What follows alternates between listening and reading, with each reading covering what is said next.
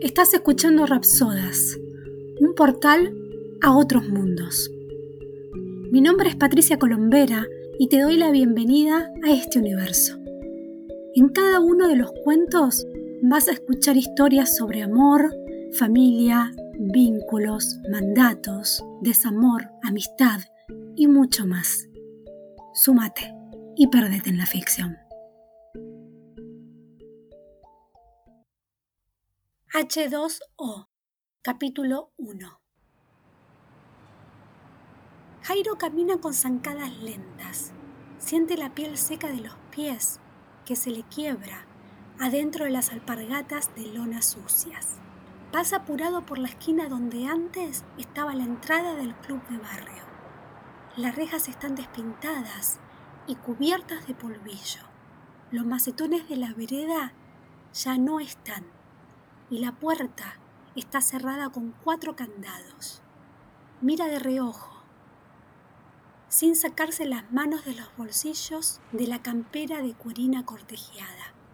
Recuerda los picnics familiares con el mantel a cuadrillé sobre el pasto recién regado. Los cantitos en el vestuario con el vapor de las duchas después del partido. Y la primera vez que vio a Mara con el pelo enmarañado y las zapatillas embarradas. La cuadra del club está desierta. Un foquito de luz titila en la calle hasta apagarse con una leve explosión. Jairo levanta la mirada y ve que el cielo es un fractal de nubes color cemento. Se acuerda cuando jugaba al waterpolo en su adolescencia y prendía velas para que no lloviera cuando el partido era al aire libre. De golpe, un relámpago brillante sacude la escala de grises. Le sigue un trueno rotundo que saca a Jairo de sus recuerdos antes de que la vida se secara para siempre. Empiezan a caer unas gotas frías, garúa casi con timidez. Jairo deja de caminar y se queda parado en el medio de la calle empedrada. Siente las gotas que pegan en su cara, las disfruta, se las imagina como pequeños lunares transparentes que le invaden las mejillas. Abre la boca de par en par y siente el agua fresca que golpea en sus dientes amarillos. Se pasa la lengua por los labios y saborea la humedad. Se saca la campera, la apoya en el suelo, abre los brazos en cruz y deja que las gotas le mojen los brazos. Se le pone la piel de gallina y se le paran los pelitos de los antebrazos. Sonríe y enseguida su sonrisa se transforma en una risa contundente y sincera. Escucha cómo la gente de la cuadra sale con sus baldes, cacerolas y ollas. Se oyen otras risas alejadas y hasta algunos aplausos. Mientras la lluvia cada vez más intensa le moja la cabeza calva y el cuello arrugado, Jairo piensa en la ironía de aplaudir a la tormenta. Antes se aplaudía en el teatro, en el aterrizaje de un avión, y ahora... Ahora somos esto, piensa.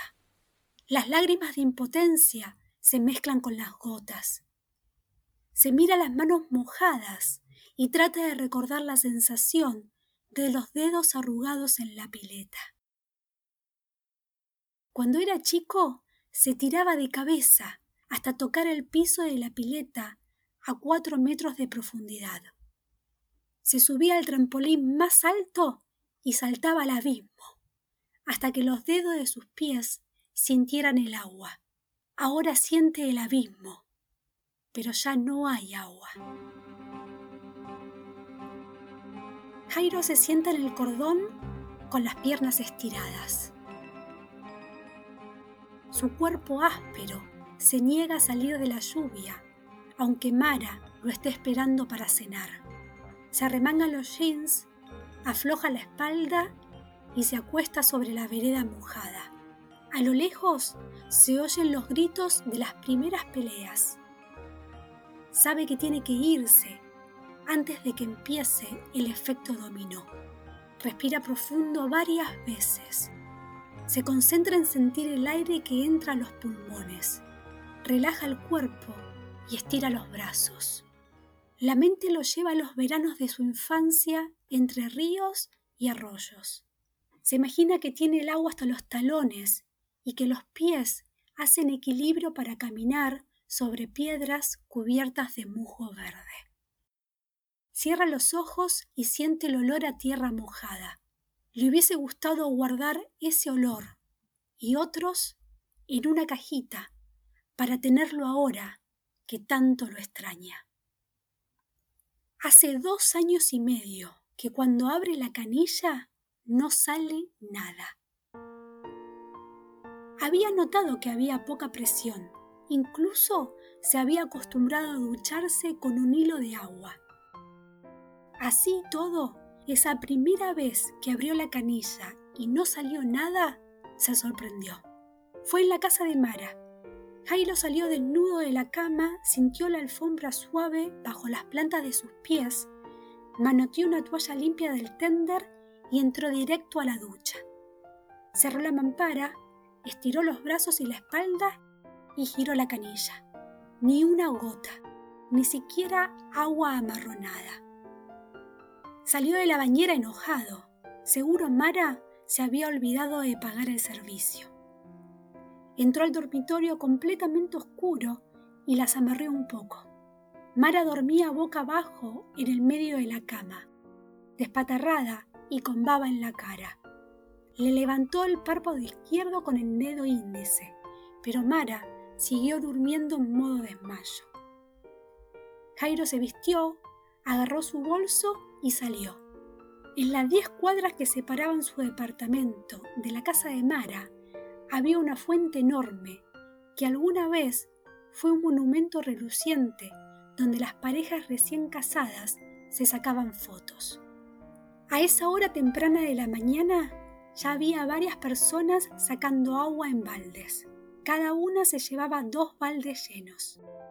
En los dos o tres minutos que Jairo tardó en pasar por delante de la fuente, por cada persona que se iba con dos baldes, llegaban tres más con baldes, botellas o cacerolas. A las once de la mañana en la fuente ya había disturbios. Para las tres de la tarde había dos muertos. Todavía hoy se ve la sangre que nadie limpió. Algunas personas le llevan flores y le hacen ofrendas. Esos dos muertos tenían nombres, familias, trabajos. Eran personas. Del resto de las muertes nadie se acuerda pasaron de ser personas a números acumulados, cada vez más. Desde que el Club de los Cinco comenzó a importar suministro hídrico en el país, solo hay abastecimiento durante media hora por día.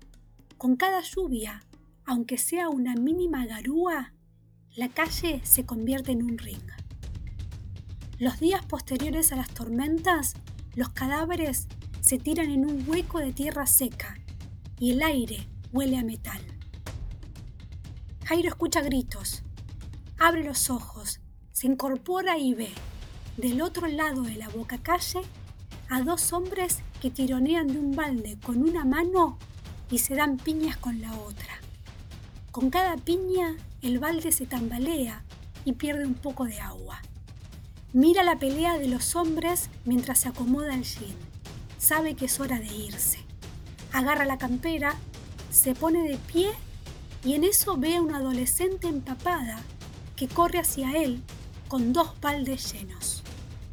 Detrás de ella corre un nene de unos seis años, con un rosario cuya cruz se reemplazó por una botella chica de gaseosa. El nene lleva un cinturón con seis botellas cosidas a su alrededor. La chica frena a un metro de Jairo. Deja los baldes al lado de él, agarra al nene de los hombros y se agacha hasta estar a su altura. Quédate con el Señor que te va a cuidar, le dice en voz alta. Jairo la mira sorprendido.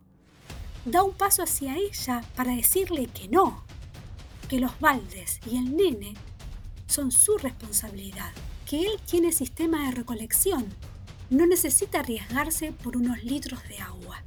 Pero la chica desaparece por la chava sin ni siquiera mirarlo.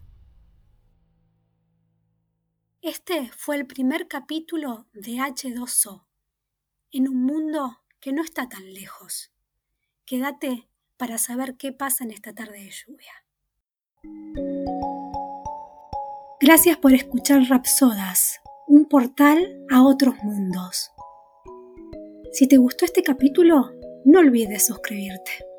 También puedes seguirme en Instagram, en arroba rapsodashistorias, donde vas a encontrar contenido relacionado con la literatura y la escritura. Mi nombre es Patricia Colombera y espero que hayas disfrutado de este relato. Hasta la próxima.